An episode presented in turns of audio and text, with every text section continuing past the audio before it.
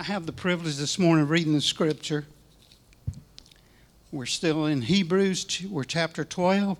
We're going to be doing verses 3 through 11. We're going to drop down to 18 through 24, and then 28 and 29. Consider him who endured from sinners such, such hostility against himself, so that you may not grow weary or faint hearted. In your struggle against sin, you have not yet resisted to the point of shedding your blood. And have you forgotten the exhortation that addresses you as sons? My son, do not regard lightly the discipline of the Lord, nor be weary when reproved by him. For the Lord disciplines the one he loves and chastises every son whom he receives. It is uh, for discipline that you have to endure. God is treating you as sons. For what son is there whom his father does not discipline?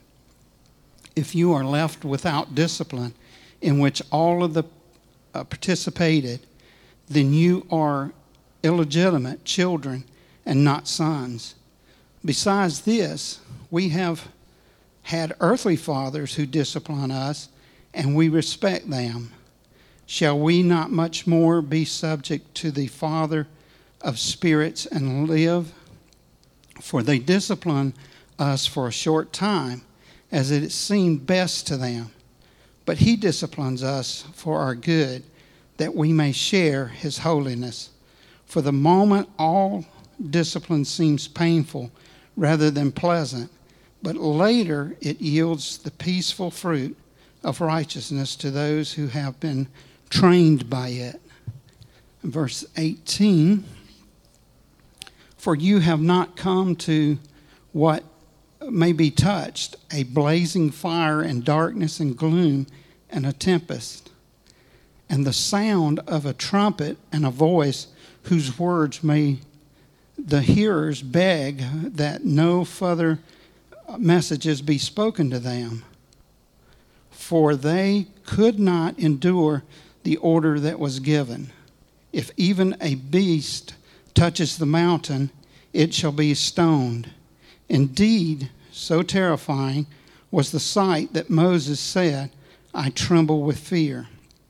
But you have come to Mount Zion and to the city of the living God, the heavenly Jerusalem, and to in, be numbered angels in festival gathering, and to the assembly of the firstborn who are enrolled in heaven, and to God, the judge of all, and to the spirits of the righteous made perfect, and to Jesus, the med- mediator of a new covenant and to the sprinkled blood that speaks a better word than the blood of Abel.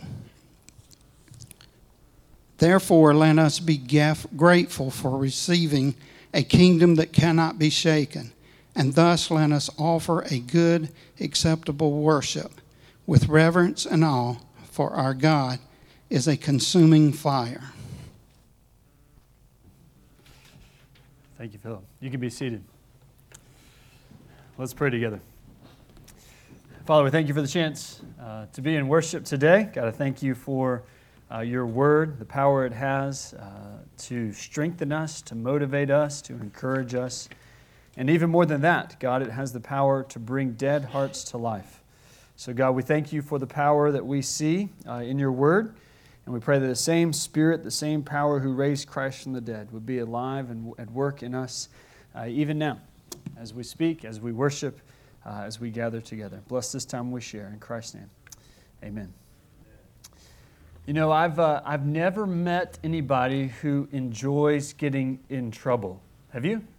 I've never met somebody who, who is uh, celebrating at the moment that they are in trouble maybe down the road. Uh, but being disciplined is not fun. No matter what age you are, if you uh, have been disciplined, whether you're young or old, uh, being disciplined is usually not fun.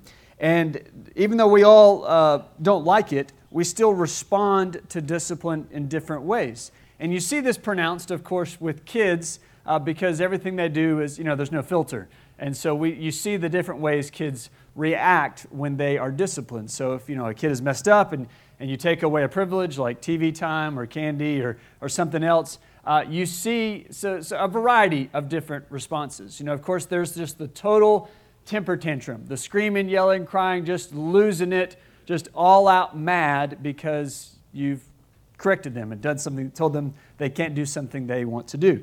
Uh, there's another kind of the opposite side of that is the like quiet, boiling mad, but it's all on the inside. But inside, you can see in their eyes that they are just raging and they're just looking at you like you're just the worst ever, you know. Uh, there's the, the, the, kind of the logical argument, argumentative side, you know, the, the, this is why I had to hit my sister, and this is why things are the way they are, and, and they come at it just trying to argue, argue, argue their way out of something. Uh, sometimes it's just the complaining, the whining, the it's not fair, and grumbling, and just blah, blah, blah you know, whining side. Uh, sometimes it's the shifting blame, right? It's kind of like the argument side, but, but it's, I, I, only did this because, you know, he did it first, or she did it first, or, or this is, it's, it's not really my fault because, and, and they shift the blame onto somebody else. And then every now and then, and by that I mean almost never, but every now and then you get a kid who at least at some point will say, You're right, I was wrong, I'm sorry. You know, true repentance, truly saying, uh, I, I'm owning up to this and I've messed up. We, we see that in kids because, you know, they don't have a filter and that kind of comes out. Uh, but the more I watch kids respond to discipline, I realize uh, we as adults basically still do the same thing. we just have got some filters in place so that it's not quite as obvious. Our temper tantrums uh, are usually not uh, in public spaces. we keep, keep that for at home later on. Maybe it is public sometimes, you know, I, I don't know. Uh, but we try to find ways to hide that. But uh, we, we have the same type of reactions. We, we, we boil with anger inside. We, we quickly uh, run through the logic of why it's not my fault or shift the blame to somebody else or, or complain and grumble and whine. And rarely, if ever, are we willing to say, no, really, I messed up. This was my fault and I deserve the punishment I'm getting. I'm deserving the discipline I'm receiving. Nobody likes discipline. We, we don't like being disciplined. We don't like being told that what we were doing and something we did was wrong and we need to change actions which is why it might come as a surprise to us to read in the Bible that the Lord disciplines us, because that doesn't sound very fun. That does not sound enjoyable. Hebrews 12:5 says, "Do not regard lightly the discipline of the Lord." The discipline of the Lord. The Lord, the Lord disciplines us. To, to many people, that would sound that sounds horrible. That sounds just miserable. And, and maybe it's coming from a place of some pretty bad experiences with discipline. Maybe you've been through a time where discipline was, was taken out on you in a very unhealthy way. And so thinking about the God, about God doing that has, has, has got you, you know, uh, in a very bad place. Uh, or maybe the idea of God disciplining you just seems contradictory. Like, you know, you think, hey, doesn't somewhere in the Bible it say God is love? Yeah, that's 1 John 4 8. So you think, how could, how could God uh, love me and yet do something that, that is, makes it hard, something, something painful? Discipline is, is not enjoyable. How, how could God do that? How could God be loving and yet discipline me at the same time?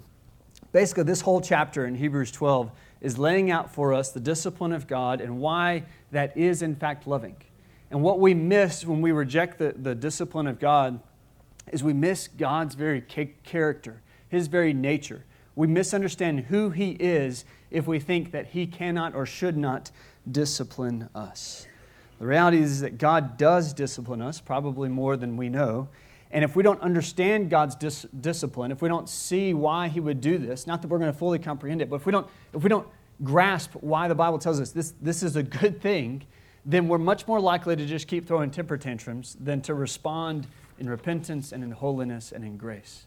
If we see God for who He is, if we see His character, if we see His nature, then we would understand why He wants to treat us this way if we don't see the big picture of what He's up to, when we face hard times, it can be easy just to say, I'm, I'm out of here. This is no longer what I thought I signed up for in the Christian walk. If we go through a hard season that doesn't seem to match up with the character of God, then we say, I'm going to reject God.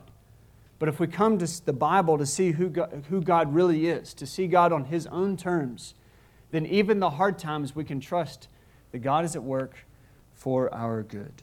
If we see the big picture in our trials, then it, makes a little bit more sense. Not fully, because we're not God, we're not going we're not going to get everything. But if we can understand part of it, what He might be up to, we're much more likely to embrace it. Maybe, just maybe, we could even embrace discipline as being for our good. All, all of Hebrews, as we've been going through this fall, is about how Jesus is better. Jesus is better. And so today, when we call this call in Hebrews chapter 12 to persevere even through discipline, is, is getting to the pinnacle here uh, of that faith, to trust that really Jesus is better even through really hard discipline. You have to genuinely, deeply believe that Jesus is better if you're going to cling to Jesus even when Jesus is making life hard. That's going to test us to see if we really believe Jesus is better. Chapter 12 starts with this, this section on discipline and then goes in God's character. But I'm going to flip that. I'm going to take the second half of the chapter first because I really want to front to you what, what God is like. According to Hebrews 12 and all the Bible, who, who really is our God? What is He like? And if we know that, then we'll be willing to receive how He interacts with us. So, this is what Hebrews 12 tells us about God. We are coming to a holy, loving God. The God we approach when we come to God, we are coming to a holy, loving God.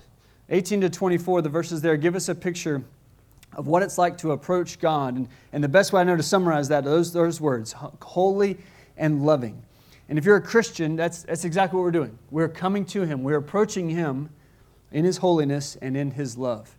Now, we probably don't naturally have a category that puts those things together naturally, our, uh, apart from God's Word, apart from uh, being shaped by God's Word, those are probably separate ideas in our mind holy and loving. And yet, God, in His perfect, perfect way, puts them together. God is w- the one being in the universe who is perfectly holy and fully loving and can hold those together. God's love is holy, and His holiness is loving. I'll say one more time. His his love is holy, and His holiness is loving. We can see that for ourselves in this, uh, the, the way it describes God here. In verse 18, he starts talking about, he paints this vivid picture of this moment back in the Old Testament. I'll read 18 to 21 for you again. It says, A blazing fire and darkness and gloom and a tempest and the sound of a trumpet and a voice whose words made the heavens Hearers beg that no further messages be spoken to them, for they could not endure the order that was given. If even a beast touches the mountain, it shall be stoned. Indeed, so terrifying was the sight that Moses said, I tremble with fear. This is a reference back to the book of Exodus when Moses and the people of Israel approached God on Mount Sinai. And if you know that story, God had just delivered them out from Egypt through the Red Sea, parted the Red Sea, crossing through the desert, and coming to the, to, to the mountain to worship Him. And when, we, when they get there, God's presence descends on the mountain in such a powerful way that the ground itself is shaking. There is a cloud, there is lightning, there is thunder. It is a terrifying sight because God is so holy that we can't just walk into His presence and just prance in there and say, uh, do, what I, do what I want you to do, God. No, God gave them this revelation of seeing him as he is. And it was, it was awe inspiring. Now, that, that category is a little bit confusing to us. We think lightning, thunder is evil. No, this is just power and majesty on display. And it was so overwhelming that people were terrified by it. Not because God is evil, but because God is holy.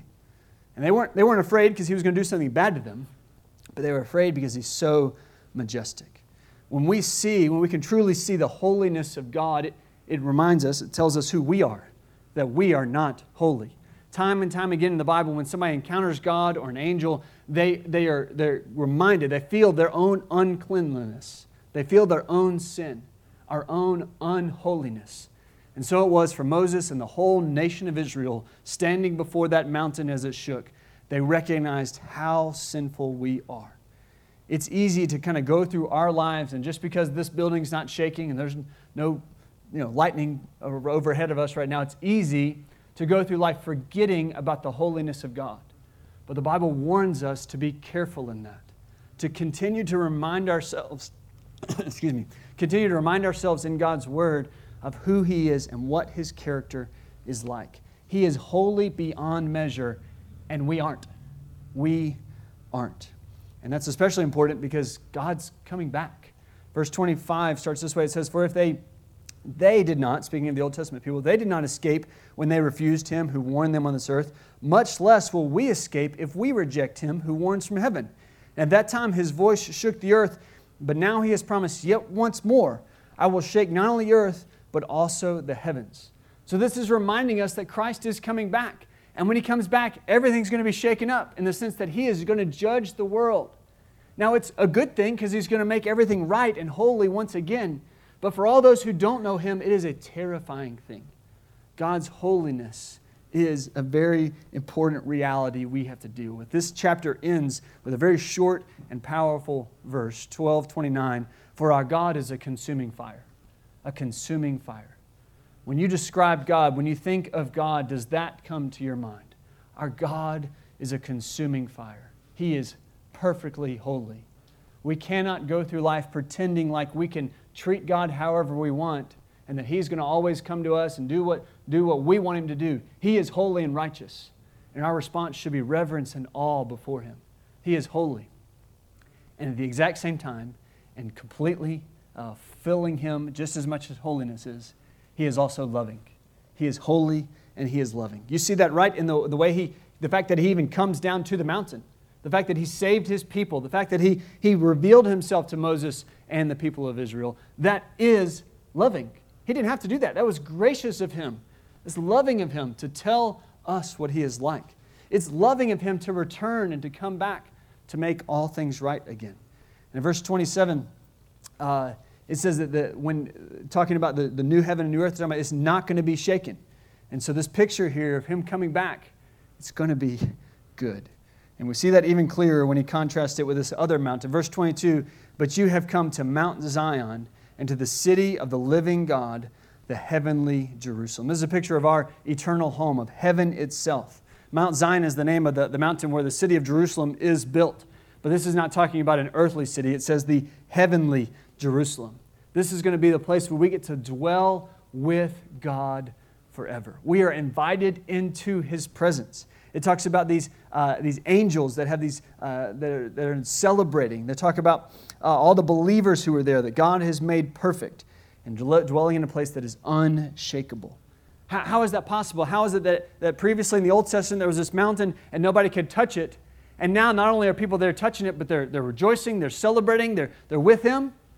The answer comes in verse 24, the theme that's been all the way through the book of Hebrews Jesus, the mediator of a new covenant and to the sprinkled blood. We come to that mountain, we come into the presence of God, not because we earned it and not because God isn't holy. He is.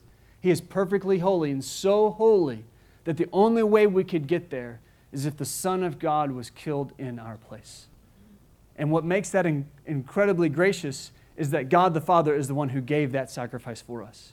He is holy, his, his holiness is satisfied because sin has been paid for, and He is loving because He's the one that made the sacrifice. He paid it for us. That is what He's done. He is perfectly holy and perfectly loving. That's the God we are coming to, perfectly righteous and perfectly gracious.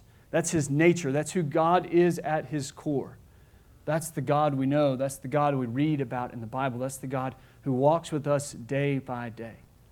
And it can be easy to kind of lean one way or the other in our lives, saying, Oh, God, I only think of God as love or I only think of God as wrathful. No, this is who God is together. And we see that supremely through Christ on the cross. And if we know that's who God is, holy and loving, then that under, helps us understand why He would treat us the way He does. You see, His discipline is His holy love. God's discipline is His holy love. Verse 6 quotes Proverbs 3:12 saying, "For the Lord disciplines the one he loves." Do, do you really believe that about God? Do you really believe that if he loves you, he will discipline you? It, it, it makes sense that, that because God is holy and, and we are not, that he would, would want to correct us and make us more holy. So, so maybe we could follow if it said, God is holy, so he disciplines us. But, but can you also take God is love, so he disciplines us? Can both of those things be true? Can you hold both of those together?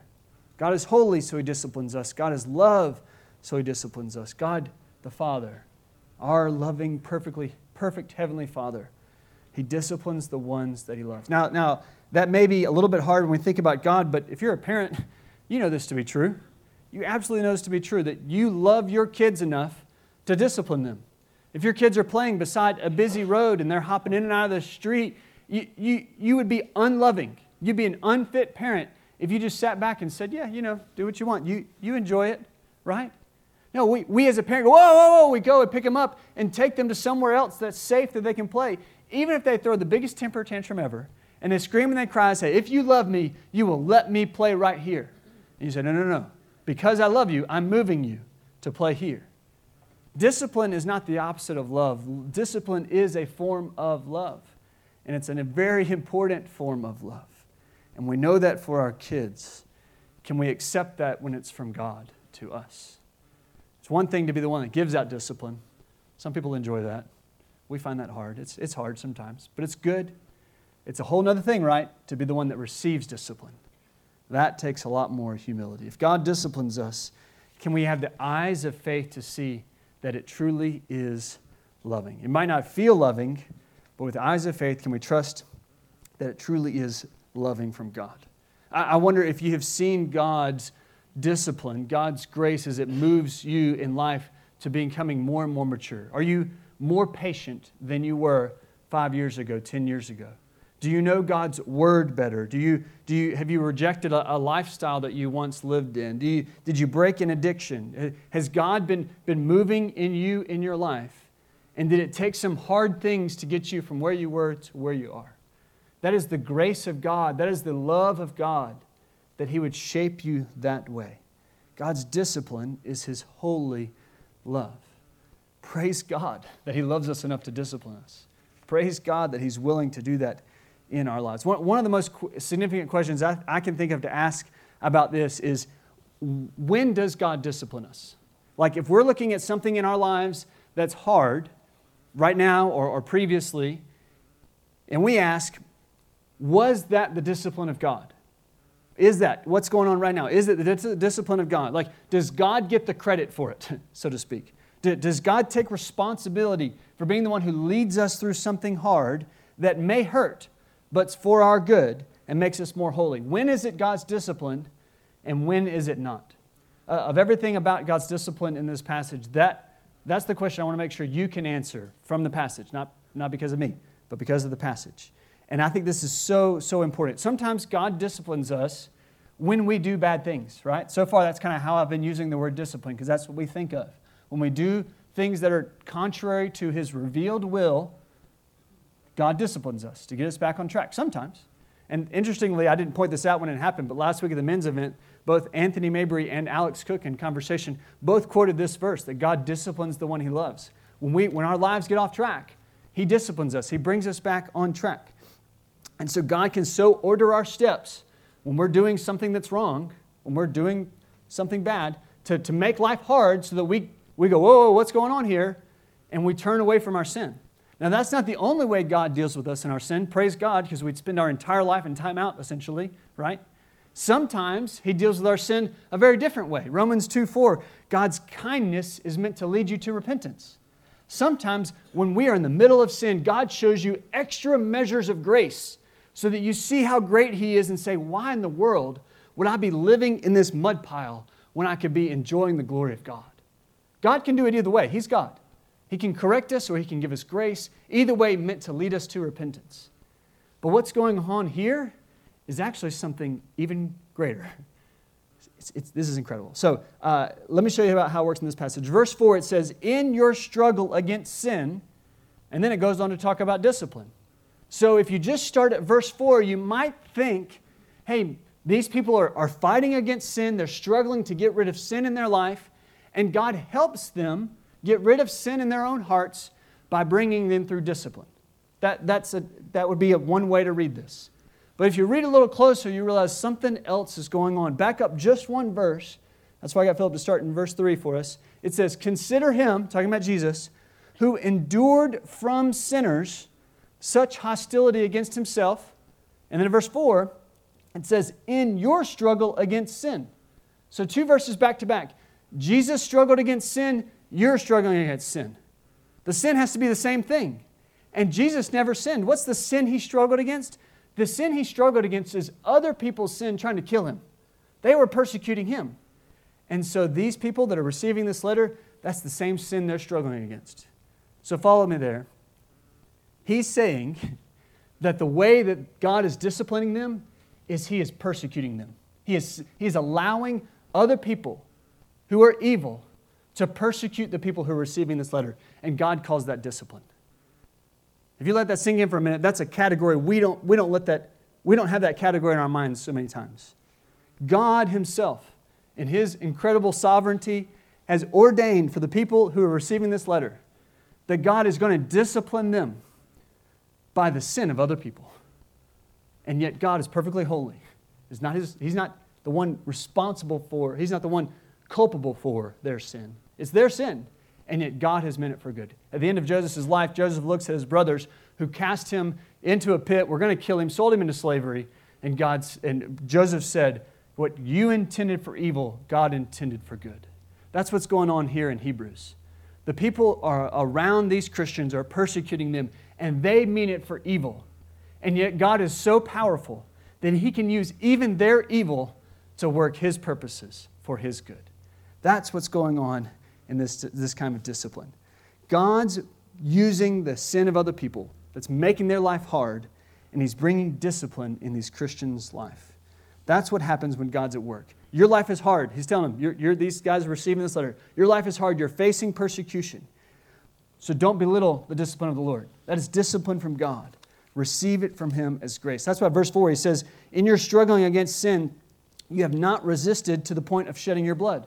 They haven't become martyrs yet for their persecu- in their persecution, but they have suffered and suffered greatly. And God calls that discipline. God disciplines us both by responding to our sin and by using really hard circumstances in life to push us to grow in holiness. He does both things, and both things are called discipline. And if we back up and think about the other areas of life, we know this to be true. In, in sports, every team that has any kind of endurance aspect to it, even baseball, you run for conditioning, right? Uh, if a team is going to be a good team, they need to be in good shape. So I played baseball in high school, and the way the rules were at the time, I guess we could work out in the gym in the fall, but come 1st of January when we got back, that's when outdoor, you know, we could run, we can condition outside. And one of my coach's favorite forms of conditioning, we call, he called them triangles. It stood on home plate. You ran whatever it was, 275 feet to the right field foul pole. You ran all the way across outfield to the left field foul pole and back to home plate. And I think you had 70 seconds to do it. Right? So you do that, you get a minute or two break, and you do it again. That's conditioning. We didn't do anything wrong. We just were running to be in better shape. Well, one day I, I got in trouble with the coach. And you know what I did? I did triangles. I stood at home plate all by myself, ran all the way to the right field foul pole, across, across outfield, left field foul pole, back to home plate my experience was exactly the same. One time I was in trouble, one time I was just getting stronger, just doing conditioning. Both of those are discipline, aren't they? Both of those are discipline. And God can do both. God can do both. And sometimes from the outside, it can look exactly the same. If you were in the stands and you didn't see the coach wagging his finger at me, you know, beforehand, you just saw me running, you, it would look exactly the same. One time I was in trouble. One time I wasn't. I was just on the team and I was trying to get stronger. Sometimes that's how God treats us. When we look at the hard things in our life, eh, here, here's why this is important. When you look at the hard things in your life and you want to ask, is this discipline? The answer is yes. The answer is yes. It may be because of sin, or it may be just that God's making you stronger. Discipline is not, because it says, because God disciplines you, it doesn't mean you sin to cause it. It could be, and it's worth stopping and saying, Did I mess up? Did I put myself in this situation? But either way, one of the things God is doing is He's making you stronger and He's making you more holy. We can look at the hard things that we're facing in life or with, through, through, through other times and say, Yes, this is God's discipline. He wants to make me more holy. And He's bringing it to through me through this for His purposes. The Bible, in the Bible, discipline isn't just for sin, just like running for sports teams isn't just for messing up. It's conditioning and it's making us better. Last week was when we saw that verse, Hebrews 12 2, about running the race, or 12 1, running the race set before us. So here in verse 11, he uses that same image. Talk about those who have been training, trained by it.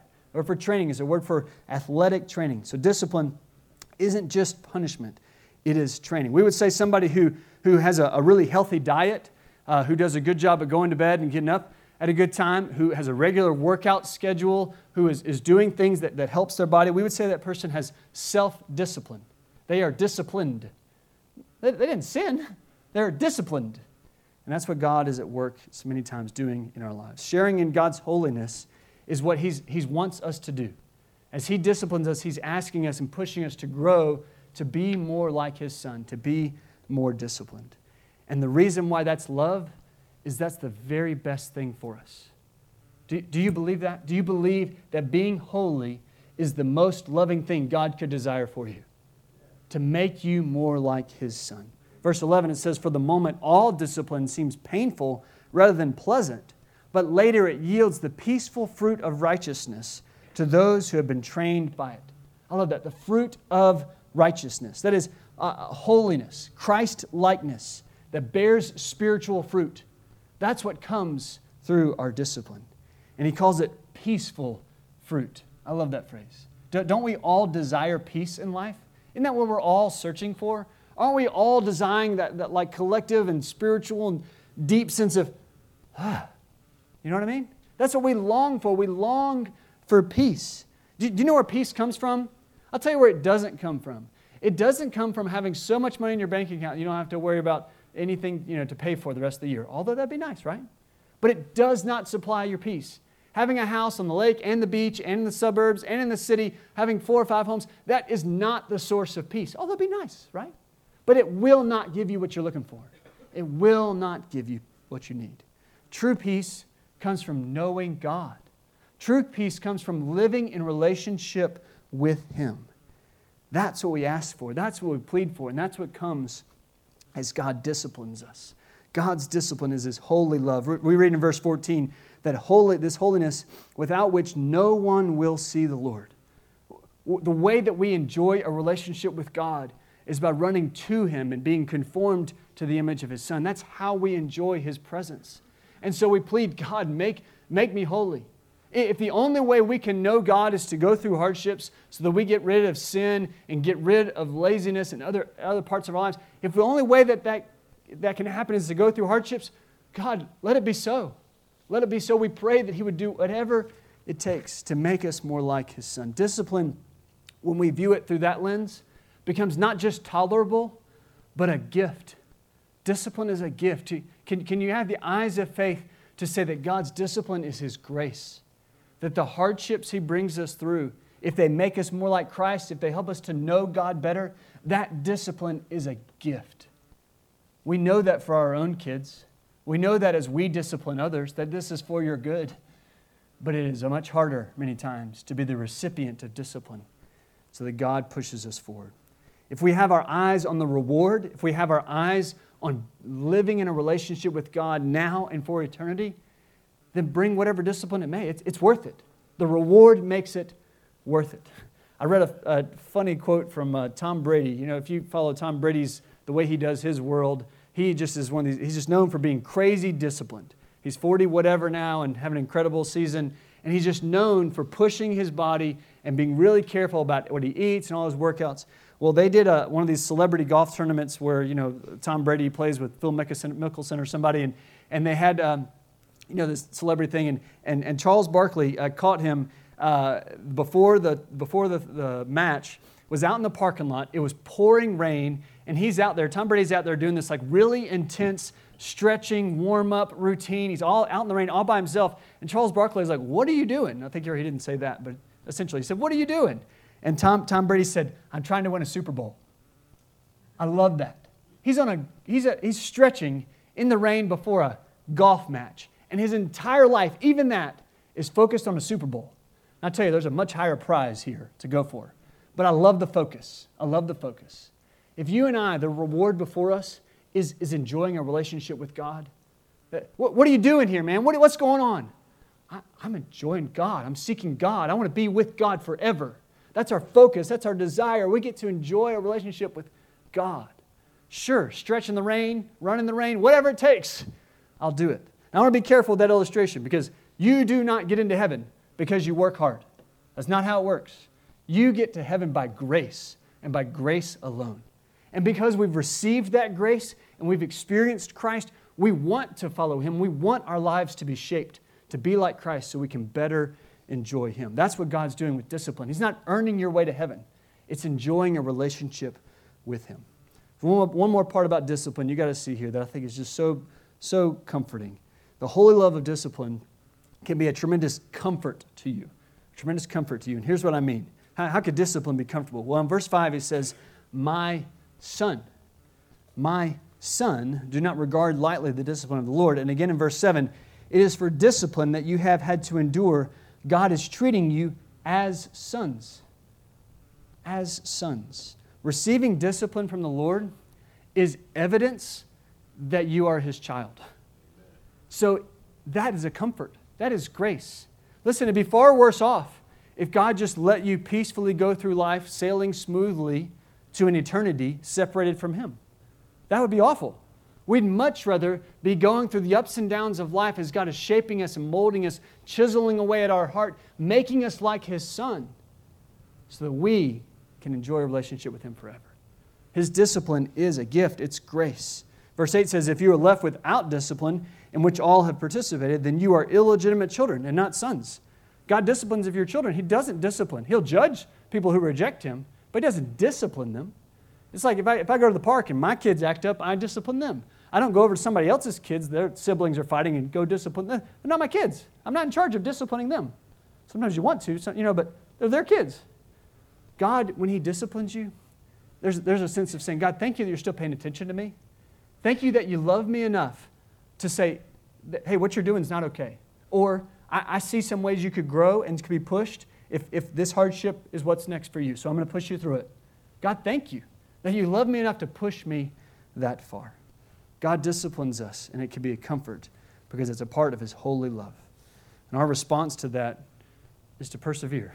Persevere in peace and in holiness. Verse 12 Therefore, lift your drooping hands and strengthen your weak knees. The way discipline is described in this chapter is it's meant to be an encouragement to you, it's meant to motivate you, it's meant to, to keep you up.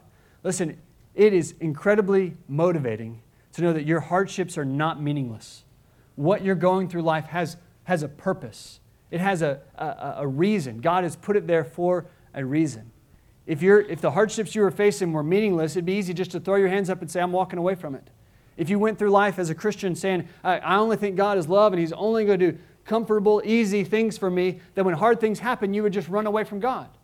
But if you see God for who He is, He's holy and He's loving, He wants you to, to make you like His Son, then in the hard things, you, you press in all the more.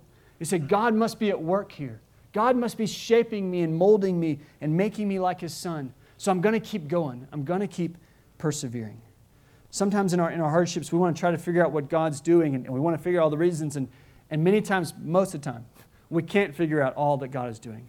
A better question to ask in our hardships is how is God asking me to grow in holiness? How is God going to use this situation to make me more like Jesus? That's a question we can ask. That's, a, that's something we can seek from the Lord because the hardship is discipline. And so we can begin to persevere. We can cut out the old bad. He talks about bitterness and sexual immorality and all kinds of other things like pruning a tree or like a, like a surgeon cuts, you know, a surgeon's cut. It does cause us to bleed, but it is for our good. We persevere, seeking to cut out the old and replace it with holiness. Persevere in peace and in holiness. The only way you'll do that is if you truly trust that Jesus is better. Jesus is better. Jesus is better than your comfort. He's better than your material success. He's better than your relationships, all going all exactly like you want him to. He's better than anything else. Amen. And if you trust that, then when he brings you through the trial, you can say, Yes, yes, Jesus, I still trust you. With eyes of faith, I still trust you that your discipline is coming because you love me and because you're holy. And I'll trust you no matter what. The proper response then is worship. 12, 28, Hebrews 12, 28. Therefore, let us be grateful for receiving a kingdom that cannot be shaken, and let us offer to God acceptable worship with reverence and awe. Let's pray. Father, thank you that you love us enough to make life challenging sometimes. Father, we confess that in our left to our own desires, we just want comfort. We just want things to be easy and smooth. And yet, in your incredible wisdom and sovereignty and plan, God, you have designed something better than that a way to shape us and mold us and make us like your Son. God, I pray that we would be receptive to your discipline in a special way, maybe even this week as we consider hardships we've faced in the past or face currently. God, I pray you'd give us eyes of faith to see the ways that you're at work and you'd mold us according to your Son. Lord, bless this time that we respond to you in worship. God, may our hearts be filled with a vision of you for who you are, full of holiness and full of love. And may our hearts be so captivated that we stand in awe of who you are, not just for this final moment, but as we go through this week, worshiping you. In Christ's name I pray. Amen.